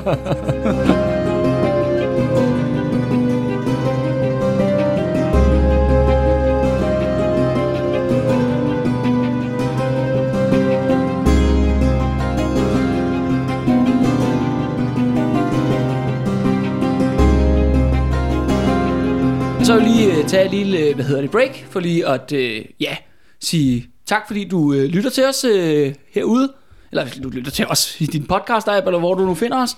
Øh, og rigtig mange tak for de fine anmeldelser på iTunes, og hvis man har lyst til at skrive en, så skal man være rigtig, rigtig vel, øh, være velkommen. Der er 26 øh, personer, der støtter øh, de røde fjer økonomisk. Det siger jeg bare rigtig, mange, rigtig mange tak for. Øh, vi har omkring 1800 lyttere nu, øh, så en øh, ja, stille og rolig fremgang for sidste gang. Øh, øh, ja, her med vores øh, Valdemar Atterdag saga. Og så vil jeg også bare sige jo, som jeg nævnte i starten af episoden, at de røde fjer har et års fødselsdag. Mm-hmm. Der kan vi jo så klappe hinanden øh, på skulderen, eller jeg kan primært klappe mig selv på skulderen, øh, Andre- Andreas. Øh, men, og så tænkte jeg faktisk, at jeg ville godt gøre et eller andet med det her fødselsdagsjubilæum Ja, det for, for, for det røde fjer. Og, og det er sådan, at øh, jeg faktisk også her ved siden af det her podcast, der øh, laver jeg også nogle byvandringer som folk kan, du ved, købe, og så komme ud og, og snakke øh, røverhistorier rundt omkring i København. Det skal så siges, Ja, det er hovedsageligt i København. ja, det er i København, en Københavner du, kom, du kommer ikke lige til Randers for at lave. Øh, jamen altså, hvis folk er villige til at betale, øh, så kommer jeg styrtende lige så tosset jeg vil være. Men min idé var, at nu laver jeg byvandring i alle mulige andre regi, men jeg vil godt lave, om som sige, skal vi kalde det en fødselsdagstur til de røde fjer, hvor at uh, tale lidt om nogle af de personer, øh, som der ligesom er blevet dækket på her på de røde fjer i løbet af sidste år. Og det er jo især en, som jeg har meget tæt på mit, øh, hvad hedder det, hjerte. Det er jo selvfølgelig vores allesammens Titgen, mm-hmm. øh, som har øh, efterladt et stort, øh, hvad hedder det, aftryk på København i, ja, især i for, for eksempel i form af Marmorkirken, men mm-hmm. også alle mulige andre bygninger. Men jeg tænkte også, at det skulle også ligesom prøve at ramme nogle andre personer, så som øh, Richard Jensen, ham der kommunistagenten, mm-hmm. som også, du ved, har haft sin gang, især nede omkring Nyhavn. Ja, og Vesterbro var det ikke også det? Ja, lige præcis. Ja. Øh, og forskellige andre ting, som vi har snakket om i, øh, i relation til de røde fjer. Ja, og jeg tænker også en person som Estrup, som jeg mm. også har nævnt øh, mange gange, vil også være op lidt oplagt at tale om ham. Så min idé var, at hvis man støtter de røde fjer økonomisk ind på tier, så vil jeg prøve at organisere en tur for dem, der gør det. Ja. Øh, det er klart, at vi bliver nødt til lige til at vente til det her, øh, der er jo det her forbud mod, at man ikke må, man ikke være mere end 10 personer samlet, så det må først Det må, komme, fjernet. det må komme, når det Ja, kommer. men det er, men det er, hvis man tilmelder sig 10.dk, så får jeg, det eneste jeg kan se af folks oplysninger om dem, der tilmelder sig, øh, det er deres e-mails. Men jeg vil skrive ud til dem alle sammen, når jeg ligesom, når det her øh, forbud, det er ophørt, og så vil jeg organisere en gratis tur for alle dem, der selvfølgelig, der har tid og lyst, mm-hmm. øh, og selvfølgelig måske også er i Københavns område. Det er jo ikke, ikke alle vores lyttere er københavner. Øhm, heldigvis da, skulle jeg til at sige. ja, københavner, de er sgu lidt skabet, ikke? øhm, You, you know it best, you're one of them. ja. øhm, så, men det er også bare at sige til, til, til jer derude, som måske ikke støtter endnu, jamen så nu har I så muligheden for at øh, gå ind og ja, give mm-hmm. en donation, hvis I har lyst, i Ja. og så, fordi så vil I også få det her tilbud om en byvandring. Og jeg forestiller mig, at den vil blive afholdt på et eller andet tidspunkt i løbet af juli måned. Er nok øh, realistisk, øh, at det kan blive der. Øhm, men på den anden side, jo, det er jo lidt mærkeligt år i år, hvor folk ikke skal så meget ud at rejse. Øh, så det kunne være rigtig hyggeligt at se så mange folk, øh, øh, der har lyst som mm-hmm. muligt. Og øhm, jeg, tror, jeg synes selv, det kunne være super fedt, at når nu har man da lyttet til podcasten, og nogle af alle de her personer, vi har talt om, ja, inklusive Titgen, at vi faktisk også kan gå ud og besøge de steder, hvor faktisk, at ja, historien faktisk mm. foregik, og hvor Ja. de havde deres gang. Ikke? Ja. Og ved du, Andreas, du skal sgu også være meget velkommen. Ej, tak. ja, ja, lige præcis. Det er jeg fandme glad for at høre. Ja, jeg ved godt, at folk vil komme primært for at møde dig jo. Til det, det til er det da. Altså, det er klart. Hvem skal være her for cracks all the jokes? Ja, lige, lige præcis. Ikke? Nå, men øh, tilbage, til, øh, tilbage til middelalderen. Vi er jo kommet for at danse jo. Vi er kommet for at øh, ja, se folk, øh, eller øh, snakke om folk, der bliver dræbt på brutale måder. Så Og gamle, og hvad hedder det nu, uh, siege equipment for øh, gamle dage, der Ja, brugte til at... Uh, Ja, lige præcis. Valdemar, han står som den store sejrherre her, efter det her slag ved Helsingborg jo. Lübeckerne er effektivt ud af krigen. Men interessant er jo, at han sådan set stadigvæk teknisk set er i krig med Sverige. mm-hmm. Sverige og Norge, i form af Magnus Smukke og hans søn Håkon der. Øh, og de har jo simpelthen ikke kunne få samlet styr på noget som helst, så der er ikke sådan nogle kamphandlinger på den der måde. Men så er der en anden person, der blander sig i den her konflikt imellem, ja nu kan man sige kun Danmark på den ene side og Sverige på den anden side. Der er Lübeckerne er ligesom effektivt ude nu. Det er vores øh, gamle ven, Jan Henrik. Ja, Han kommer ind og blander sig i, på banen. Fordi det han gør simpelthen, at han leger Kirsten Giftekniv. Jan Henrik har en søster, der hedder Elisabeth. Han tager kontakt til Magnus den Smukke og spørger ham om, om Håkon ikke skal giftes med Elisabeth. Hmm. Og det siger Magnus den Smukke jo ja til. Det er jo klart, Magnus og Jan Henrik er jo begge to svorne fjender af Valdemar. ja, de har en naturlig allieret i hinanden. Lige præcis. Ja. Og de er jo, om så sige, de er jo på hver deres side af Danmark. Ja. Du ved, han er i Holsten, den anden er i Sverige. Mm. Knivtangsmanøvre, ind og angreb ja, de Danmark. sandwicher ham lige. Det, ja, lige præcis. De, sand, de sandwicher Danmark og hvad der er der dag. Øh, Så det giver super god mening. Og det når faktisk så langt, at øh, de bliver faktisk gift, Håkon og Elisabeth. Okay. Men, men, det er sådan, men Håkon er ikke til stede ved brylluppet. Nå, han er travlt Man med kan åbenbart, dengang kan man lave sådan nogle, skal vi kalde det, bryllupper per stedfortræder. Ja, ligesom når man bliver dømt i en absentia. Ja, lige præcis. Ja. Så der bliver faktisk afholdt en bryllupsceremoni nede i Holsten. Mm-hmm. mellem Elisabeth og så en adelsmand, som så er stand inden for Håkon. Okay. Jeg ved ikke, om han havde fotoet en maske af ham, eller et eller andet. Men, du må nu kysse fotoet. ja, ja, der fandt jo ikke fotografier, men malerier, ja. eller hvad ved jeg, Brud, ja, ja. broderi, ikke? men, så de bliver i hvert fald gift officielt, så der er, der er en kirkelig ceremoni, og de bliver gift og sådan noget, men de har så skal sige aldrig set hinanden. Ja. Og det interessante er, at Håkon, som jo så er sådan en teenager, hende Elisabeth, hun er sådan en gammel dame på, øh, du ved, slutningen af 30'erne. Nå. Øh, så det, apropos det der med, og Margrethe skal vi så huske på, som man jo egentlig er trolovet til Håkon, hun er så 10 år. Ja, ja. Så du er, ikke, det er ekstremerne Håkon, han er gang i her. ja, lige præcis. Han, øh, enten, så, enten er det kuvøse guf, eller, også er det øh, plejehjemsguf. Jeg ved ikke, hvad, jeg, jeg, ved ikke, jeg ved ikke, hvad det hedder. Øh, men så de bliver gift, og det, det styrker jo så både Jan Henrik og Magnussen Smukke sådan rent powerpolitisk med sådan et ægteskab. Men hun skal selvfølgelig tilbage til Sverige, fordi hun skal jo så være dronning af Sverige en dag, hende der Elisabeth. Så de sejler så ud der i 1363, men de sejler afsted om i efteråret.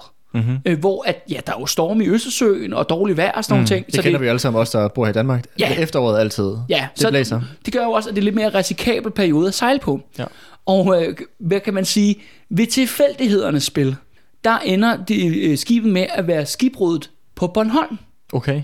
Det skib ryger simpelthen ind på en strand på Bornholm der, og så kommer der også biskoppen der øh, af Bornholm. Øh, han, har jo, han sidder der på Hammershus, ja. den store fæstning. Og så kommer Hammershus, det var ikke en ruin på det tidspunkt her. Nej, det, det var, var fuldt fun, øh, ja. funktionsdygtig øh, ja. fæstning, ikke? Mm-hmm. Øh, kommer derned, og, øh, og så opdager vi ligesom, hvem hende der Elisabeth er, og de der holstener der, og sådan, så nu, er det, jeg kan forestille mig lidt, det må være sådan, ej, hvor er I bare fucked nu. Ja, ja. Fordi vi er alle sammen taget til fange. Ja. Fordi de er, jo, de er jo sådan en, du ved, skal vi kalde det bryllupsdelegation, der er ja, på vej til Sverige og ja. Power og bare sådan biskoppen, han er bare sådan nede sig af sine hænder, ikke? Og sender selvfølgelig bud til Valdemar om at sige, du gætter aldrig, hvad jeg er fanget. du ved. Jeg har noget, du måske er interesseret i. ja, ja, der lige er skyllet op på stranden, ikke? Så Elisabeth bliver, ja, kidnappet, mm-hmm. ikke? Hun bliver holdt, holdt fanget øh, på Hammershus. Og det, ja, og det er jo en rigtig dårlig situation for de her ægteskabsplaner. Mm-hmm. Øh, det her bryllup. Ja. Det gør sjældent noget godt for et ægteskab, at bruden er taget til fange. ja, lige præcis. Og hun er indespærret på, øh, på Bornholm. Så Valdemar, han ligesom, han, øh, han counter det. Han siger, han indleder så forhandlinger med, med Magnus Smuk, og siger til ham, Nå, det var vist ikke så godt. Og, siger, og han er jo sådan, jeg vil ikke løslade hende, hende Elisabeth. Fordi du har jo egentlig, Håkon er jo egentlig trolovet med Margrethe, min mm. datter. Det er jo egentlig det, du egentlig lovede mig, at du skal afholde holde dine aftaler. Mm. Det er den eneste, og så sagde han, jamen, så, så det han foreslår er, lige efter han har jo sådan set givet dem Magnus Smuk en ordentlig omgang klø ved at tage Gotland fra ham, ikke? Mm. så siger han, ved du hvad, jamen de skal da giftes alligevel, altså Håkon og Margrethe. På trods af, at de to lande er i krig mod hinanden. Ja, lige præcis, men så laver vi fred, og så indgår vi ægteskab, så, du, så ligesom for at besejle den der pagt. Mm. Øh, og Magnus Smukke, som ikke har så vanvittigt mange muligheder på det her tidspunkt, han siger simpelthen ja til det. Mm. Så i København i, øh, i 1363, der bliver der simpelthen afholdt et kæmpe bryllup i København. Mm. Hvor at Margrethe bliver gift med Håkon. Ja. Og han er jo så 16, og hun er 10 år. Ja. Og, øh, og lige efter det, så flytter Margrethe hjemmefra. Sådan. Yes. Hun øh, bliver sejlet til øh, Norge, øh, og skal være der øh, ja, nogle år, hvor hun ligesom, de venter på, at hun bliver voksen, basalt set, hvor hun skal opdrages ja. øh, under hvad skal jeg sige, det svenske kongehusets øh, ledelse. Ikke? Mm. Øh, og hun kommer først øh, faktisk tilbage til Danmark mange år senere, da hun er blevet voksen. Så det kan man, og det er jo også det der med, at hun bliver så selv på det der skib til Norge, øh, og det er jo også klart nok, at hun er jo 10 år gammel, så det er jo ikke fordi, at hende og Håkon bare begynder at hooke op, fordi man, ja, en 10-årig kan ikke få et barn, eller forstår du, mener? Så og det er heller, måske heller ikke, fordi at Håkon synes, det er mega nice. Nej, altså, det er sådan en lille, lille, barn. lille barn. ja, ja, ja. Så det er jo, det, ideen er jo det der med, at de skal ligesom vente på, at hun bliver sådan en 14-15 år i hvert fald, ja. før der kan blive tale om, at de sådan skal leve som et par. mand, mand ja. og ægte, ja. ægte folk. Ikke? Så hun bliver ligesom sendt sted, og det er jo meget sådan, i betragtning af, hvad der ligesom, det kommer vi til at snakke om en anden dag, om hvad der ligesom sker med Margrethe, men det er bare spørgsmålet nu, at ligesom hun rejser væk fra Danmark og Valdemar og deres to interne forhold, jeg tror måske, vi efterlade diskussionen til en fremtidig episode, også fordi på mange måder mener jeg jo, at hun er sådan, hun går jo i sin fars fodspor senere i sin regeringstid. Ja. Bortset fra, hun er bedre til det nærmest, end han er, mm. hvilket også er super unikt. Mm. Men igen jo, en 10-årig, der rejser og ikke ser den der sin far rasle, hvor, hvor stor en impact ja. har sådan en, en sådan middelalderkonge på sin egen datter. Ja. Men han, er, han er jo ikke hjemme jo hele tiden. Han er jo hele tiden ude og ja, ja. Gå, gå, krig et eller andet sted. Ja, og begå øh, folkemord. Ja, ja, lige præcis. Og ja. Ja, skal, skal have folks kropsdel, ikke? Ja. Altså. Men det er, jo, det jo faktisk meget ironisk i forhold til, hvordan Valdemar Atterdag, han selv havde sin opvækst, hvor han jo, det rigtigt, ja. hvor han jo faktisk havde sin opvækst nede ved det her hof nede i Tyskland. Ja. Så på den måde, så var det jo heller ikke fordi, at hans far spillede Nej, en kæmpe rolle i hans liv. det er selvfølgelig fuldstændig rigtigt. At der har Og de jo i hvert fald noget til fælles. Man kan også sige, at det er jo også fuldstændig en normal kutume jo, Ja. at sende sit barn væk på den der måde. Ja. Og det er jo også, Margrethe er jo også anden datteren. Ikke? Du skal Ja. stadigvæk, der er jo Ingeborg, der er blevet og, gift. Og der er Christian. Der, Nej, der, der er sønnen Christoffer. Nå ja, Christoffer, ja. Ja. Christoffer, han er, og det er vel ham, der er den Ja, han, naturlige affølger. ja, han skal ja. være konge. Ja. Efter det her bryllup, de bliver så gift effektivt den her gang, og den her gang for real, for ægteskabet mellem øh, Håkon og Elisabeth, det bliver brudt. Øh, og hun bliver faktisk først løsladet i 1366 for en meget, meget høj løsesum. Okay. Og hun rykker direkte i kloster. Ja. Så hun er bare sådan, ja, hun, hun har prøvet det der ægteskabsliv åbenbart. Så hun, mm. hun vælger bare at leve celibat øh, til, til sin dødsdag, hende ja. der Elisabeth. Så hun er ligesom ude af vores historie. Men der ligesom er en bagkant på det her bryllup. Altså kort efter bryllup bliver afholdt i København. Så går Christoffer, altså Valdemars eneste søn, arving til den danske trone, han går ind og dør. ja. Hvad, hvad, hvad ja, og det sker er der? jo, man siger, det er den der sten der, Ja, han fik i hovedet ved slaget ved... Øh, men ja, du kan godt bilde mig den. Hvis han har fået sådan en tons kilo tung sten i Ja, hovedet. lige præcis. det ville være, skulle være et mirakel, hvis han var sluppet med, en- de, med de, en siger, hovedpine. de siger, at han er ikke rigtig er kommet sig. Men han dør så i løbet af det- den sommer i 1363. Der dør mm. han simpelthen. Øh, og det kaster jo Valdemar ud i en total politisk katastrofe Mm. af store dimensioner. Fordi lige pludselig bliver der jo stillet spørgsmålstegn ved det hele jo. Fordi hvem har han efter tilbage? Jamen han har jo kun døtre. Mm. Der er Ingeborg, og der er Margrethe. Ja. Og Ingeborg er så gift med en hertug nede i Tyskland, og Margrethe er så lige blevet gift med den norsk-svenske tronfølger. Ikke? Mm. Øh, men hans linje er jo uddød. Altså, der er ikke nogen mænd til at føre kongemagten videre. Og det er også virkelig, ja, vi- vi kan kun spekulere herfra, hvad fanden der er gået igennem hovedet på ham. Men det er jo virkelig en, en usikker øh, tid. Og den måde, han faktisk reagerer på det, er, at han tager faktisk ud og rejser i Som, periode. han, som han har fået Hver at gang gøre. der er problemer hjemme for den, så er den eneste måde, Valdemar han digger med sit shit, det er bare, han skrider. der er pest. Jeg skal lige Jo, ned til jeg Tyskland. er lige til at gå. Og det, det, og det er sjovt, han gør det faktisk igen her. Altså, der er jo optrædet ja, en tronfølgerkrise, og det, det skal ikke så siges, det er ikke fordi Valdemar er ved at dø her. Altså, han har et par, nu- et par år endnu, mm. kan man godt, altså han er sund og rask og sådan noget. Så det er jo ikke fordi, det er en akut krise. Nej. men krisen vil komme. Og det interessante er, at han på det her udenlandsophold, der tager han ned, først ned og besøger kejser Karl, altså den tysk-romerske kejser nede i Prag, og så tager han over og besøger paven øh, i Avignon. Mm-hmm. Øh, der er kommet en ny pave i mellemtiden, siden han var dernede sidst. Mm-hmm. Øh, han hedder Urban den 5. Okay. Øh, men han besøger begge to de her hoffer, som er de vigtigste hoffer jo i Ja. Europa på det her tidspunkt. Og vi ved, altså jo, han, ja, han gør jo så, hvad man nu skal gøre som, hvad hedder royal overhoved i sådan en situation. Men jeg spekulerer lidt på, sådan privat, om han måske har prøvet lede efter en tronfølger. Mm. Fordi øh, Når når altså, man, sådan, sådan adoptere. Lige en, øh, præcis. Ja. Der har netop været en lang tradition for, at hvis ens linje uddør, altså på mændenes side i hvert fald, ikke? Ja. Med, med, med mændene, at så kunne man jo ligesom adoptere en ny ind. At du ved, en eller anden ung fyrstesøn, måske af tysk fyrstehus, eller et eller andet, den du. Mm. Og hvor, hvis man ligesom skal have et overblik om, hvem er der ligesom på markedet, jamen så er det jo naturligt, at man lige præcis tager de to steder hen jo. Mm. Fordi det er, alle har forbindelser, alle har connections til den tyske kejser og paven. Mm. Så måske går han på talent scouting. Det er den måde, han ligesom måske håndterer det på. Ja. Men det, der så vil ske, er, når han kommer tilbage til Danmark igen, efter sådan 8 måneders tid eller sådan noget, han er ude at rejse, så har han altså ikke nogen arving med.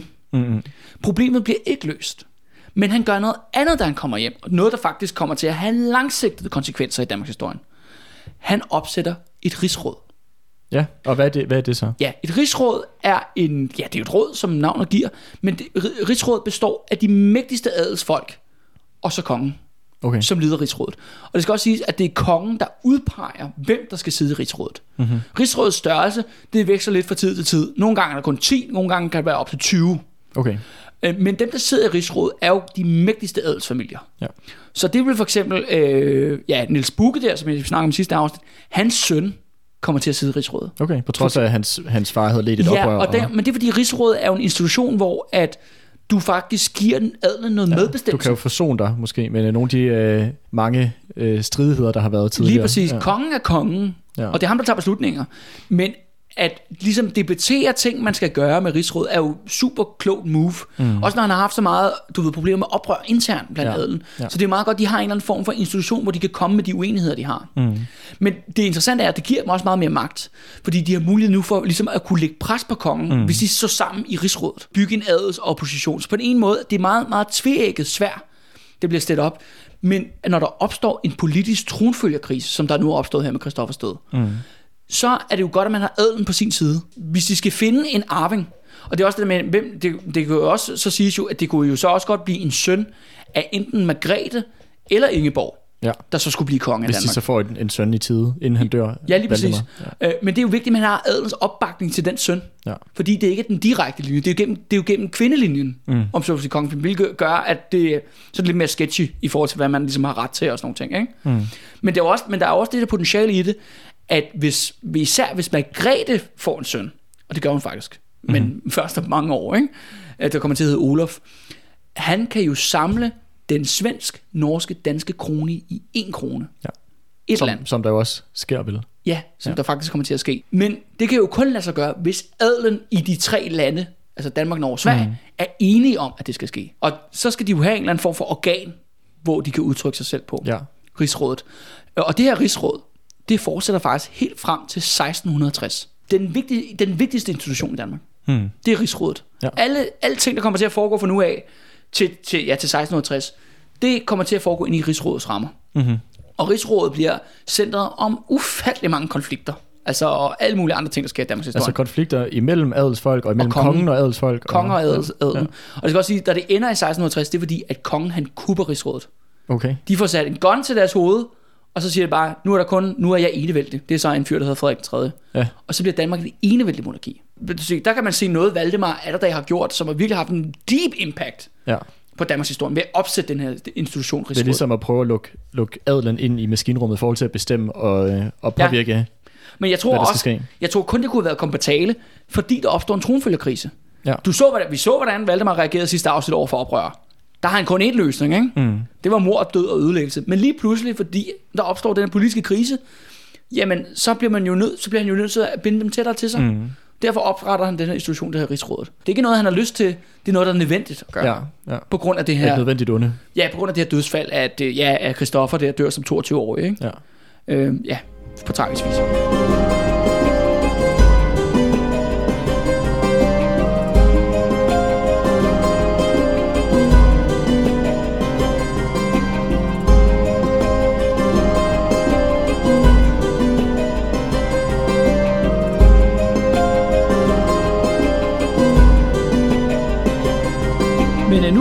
Øh, nærmer vi os øh, så småt enden mm-hmm. på Mhm. dagens øh, episode. Øh, men vi skal lige, øh, øh, hvad hedder det, øh, runde af, hvad der sker over i Sverige. Ja. Med den her, hvad hedder det, konflikt der. Fordi at Lübeckerne, de gider sgu ikke at genstarte krigen af i 1364. Øh, og ret interessant er faktisk, at det er lidt et sidespring, men det samme år, der dør hertug Valdemar. Altså Valdemar det Kæt nede i Sønderjylland. Han ja. dør i øh, alderdom i sin seng i Sønderborg. Og der, ja, så er ligesom, han forlader vores, øh, vores historie her. Øh, men han er jo gået fra, at han faktisk var konge af Danmark jo. Nå ja, det er rigtigt. Under, øh, hvad var det nu, han hed? Øh, Under Gert den kuldede Ja, greve blev under- han indsat ja. som, øh, du Ja. ved, marionetkonge af ham. mm-hmm. Og var jo så konge i et par år jo. Øh, 3-4 år eller sådan noget, tror jeg nok. Og så var han ligesom under holstenerne. Der så Gert, eller undskyld, der så Valdemar Atterdag kom ind på scenen, så bliver de to tæt allierede, fordi de jo netop begge to har en fælles fjende i holstenerne, og det er Mhm. også der grunden til, at Valdemar bliver gift med hertug Valdemars søster, altså Helvig, Mhm. ligesom for at sætte den her alliance op. Så ja, som er jo så Margrethes mor, og Christoffers mor, og Ja, ja, Ingeborgs mor. Og så føler de to, de er vel egentlig allierede i mange år. Ja, de lige to præcis. Valdemar. Hvor, men så lige pludselig, hvor at hertug Valdemar vender rundt på en tallerken og forråder Valdemar i 1350'erne, Ja. ja. går på holstenerne jysk oprørs side. Og så kommer så Valdemar ned på det der, hans, hans terrortogt. Mm, til Sønderborg. Ja, ja, til Sønderborg, ikke? hvor han så fuldstændig smadrer ham. Det Sønderborgske hertugdømme, det kæmper på det sidste ben Mm. på det her tidspunkt. Og nu dør Valdemar det Kæt så. Ja, han efterlader en søn, men han, det er den eneste søn, han har. Okay. For at være, kan man sige, aldrig, det var aldrig fordi, hertugdømmet havde været en stor magt som sådan. Ikke som holstingerne var det, for eksempel. Ikke? Men for at have været noget. Men, men, men var noget, var Ja. virkelig blevet slået tilbage. Ikke? Altså mm. virkelig blevet svækket igennem den her magtkamp, hvor han sådan set har været blevet presset fra rigtig mange sider. Ikke? Mm. Valdemar Atterdag på den ene side, Holsteiner på den anden side. Ikke? Han har ligget ja. som en lus mellem to negle nede i Sønderborg og bare blevet klemt og klemt. Men nu er det altså slut. Mhm. Mm-hmm. Og det er også det, vi bliver ved med at kalde ham Valdemar the Kid, men nu er han jo en mand. Gammel mand. en gammel mand, så no, not the kid so much anymore. Ikke? Ja. Også det han er jo også ældre end Valdemar, skal man huske på. Mm. Mm. Han er født før og sådan noget. Ikke? Øh, Så han, han når at blive et, øh, jeg tror nok, øh, en, en 58-57 år gammel. Det er jo ikke så gammel igen at dø alderdom. Nej, men, men, øh, men det, er, det er rip old age i middelalderen. Ja. Og så, puha, så har du godt nok set, hvad det du skulle se, hva'? Det skal jeg lige, lige love for. Du har fandme oplevet noget, du. ja, men kan du huske det der med, at, øh, altså vi snakkede om før, at Jan Henrik havde jo lige sendt sin øh, søster til at blive gift med, øh, med Håkon der. Ja, hende Det Elisabeth. gik jo i vasken. Ja. Det gik i vasken. Så hvad gør Jan Henrik i den her situation? Han øh, tænker, ved du hvad, det der svenske kongehus, det kan jeg ikke bruge til noget. De er totalt udulige. Hvad nu, hvis Sverige får sig en ny konge? En helt anden konge. Det Jan Henrik gør, han begynder at konspirere med den svenske adel. Og man siger, ved hvad, de der, de der hus, de der, ham der Gogge, Gogge Magnus der, ikke? han kan sgu ikke finde ud af noget som helst. I har brug for et nyt, frisk blod overhovedet. Og så det nytter ikke at tage Håkon, fordi så længe Magnus er i live, jamen så bliver, han bare, så bliver Håkon bare styret af Magnus. Mm. Så er det bare det samme. Det er bare det samme gøjl om igen. Så han får fat i en ung tysk fyrstesøn nede for Mecklenburg, der hedder Albert. Og Mecklenburg, det er nede omkring, øh, hvor er det henne? Ja, det er nede i Nordtyskland, ikke? Det, det, du ved, der ligger, der ligger Pommern og Mecklenburg og sådan nogle øh, andre steder. Det, han får fat i en, en, en, og han er jo, ham der Albert der, han er så anden sønnen i det der fyrstehus, der han har en ældre bror, øh, som skal være hertug, ikke? Og så, øh, så sejler simpelthen Henrik med Albert til Stockholm, og så, øh, så smider svenskerne Magnus på porten. Oh, okay. Og så bliver Albert kronet til konge af Sverige. Okay. Fordi de er virkelig sådan, okay, vi har brug for frisk blod, ikke? Ja. Så Håkon og Magnus, de bliver nødt til at flygte ud af Sverige. Og de flygter så hen til den provins, hvor de stadigvæk har kontrollen, eller det kongerige, de stadigvæk har kontrollen, som er Norge. Mm-hmm. Så for, for, øh, du ved, for 1365, der er Sverige og Norge effektivt delt op. Ja. De er to, for at være en stat, er de nu to stater. ja. Og dem, der sidder og kører i Norge, det er den svenske kongefamilie. Ja, lige præcis. Ja, Ja, ikke? De, er, de, er, de er der i, i, i Bergen, ikke? Ja. Det, så er det der. Og så så Albert i Stockholm med, med Jan Henrik. Mm-hmm. Og de fører selvfølgelig krig mod hinanden. Selvfølgelig. så det godt, så det godt de kan. Ja. Og, og Valdemar, han skal selvfølgelig blande sig i den her konflikt. Øh, der, der igen, det er sådan lidt super ærgerligt, men vi ved ikke rigtig, hvad der foregår faktisk. Men Valdemar angriber Sverige, altså du ved, Småland og nord, længere nordpå, og det går bare skide godt. Okay. Han, han erobrer en hel masse land, og du ved, dræber en masse mennesker og brænder af, men vi, vi ved ikke rigtig noget om, hvad, hvad der sker. Okay. Vi, kan, vi kan bare sådan se, at han, han, du ved, han begynder at udstede, hvad hedder det, ordre og brandskatter til forskellige svenske byer, der ligger langt mod nord. Mm. Men altså, han, han indtager ikke Stockholm og Uppsala, som ligesom er det svenske kerneområde mm. i Sverige, ikke? Mm. Men han indtager rigtig mange af de sydlige områder, du ved, Kalmar og, og sådan nogle steder der, dem Ja. bliver underlagt ham. Så han kører bare med, med, med klatten. Øh, og der kan man så se, når vi når så året 1367, at nu står Valdemar jo på magtens sten. Altså fuldstændig urørlig, ikke? Altså han har, taget, han har slået Lybækkerne, han har slået øh, Sverige godt og grundigt. Han har samtidig sat et super godt ægteskab op med Margrethe. Mm. Der er selvfølgelig den her tronfølger konflikt, men han har jo styr på adelen jo. Han har jo lige dannet rigsråd og let dem ind, der er generelt tilfredshed. Han er jo virkelig, han er nået så langt, ikke? og han er jo nået meget, meget, meget længere, end hans far nogensinde, kunne, han nogensinde har nået. Mm. Han, han er jo fortjent titlen. Ja, nu er der jo allerede en konge, en kongerække, der hedder Valdemar den Store. Men forstår du, hvad jeg mener? Han, Ja, det, det, det, ja. det, det, er der, det er deroppe, vi er, ikke? Ja, ja. I den der liga. Men øh, du ved, Andreas, når man når toppen, så er der jo kun én vej, Mm-hmm. og det er ned. Vi har været her før i den her historie. Hvad skal vi sige? Comes around, goes around, eller karma, eller hvad vi skal kalde det. Nu her fra 1367, og så to år frem, der har Valdemar mistet alting. Alting. Og han er flygtet ud af Danmark.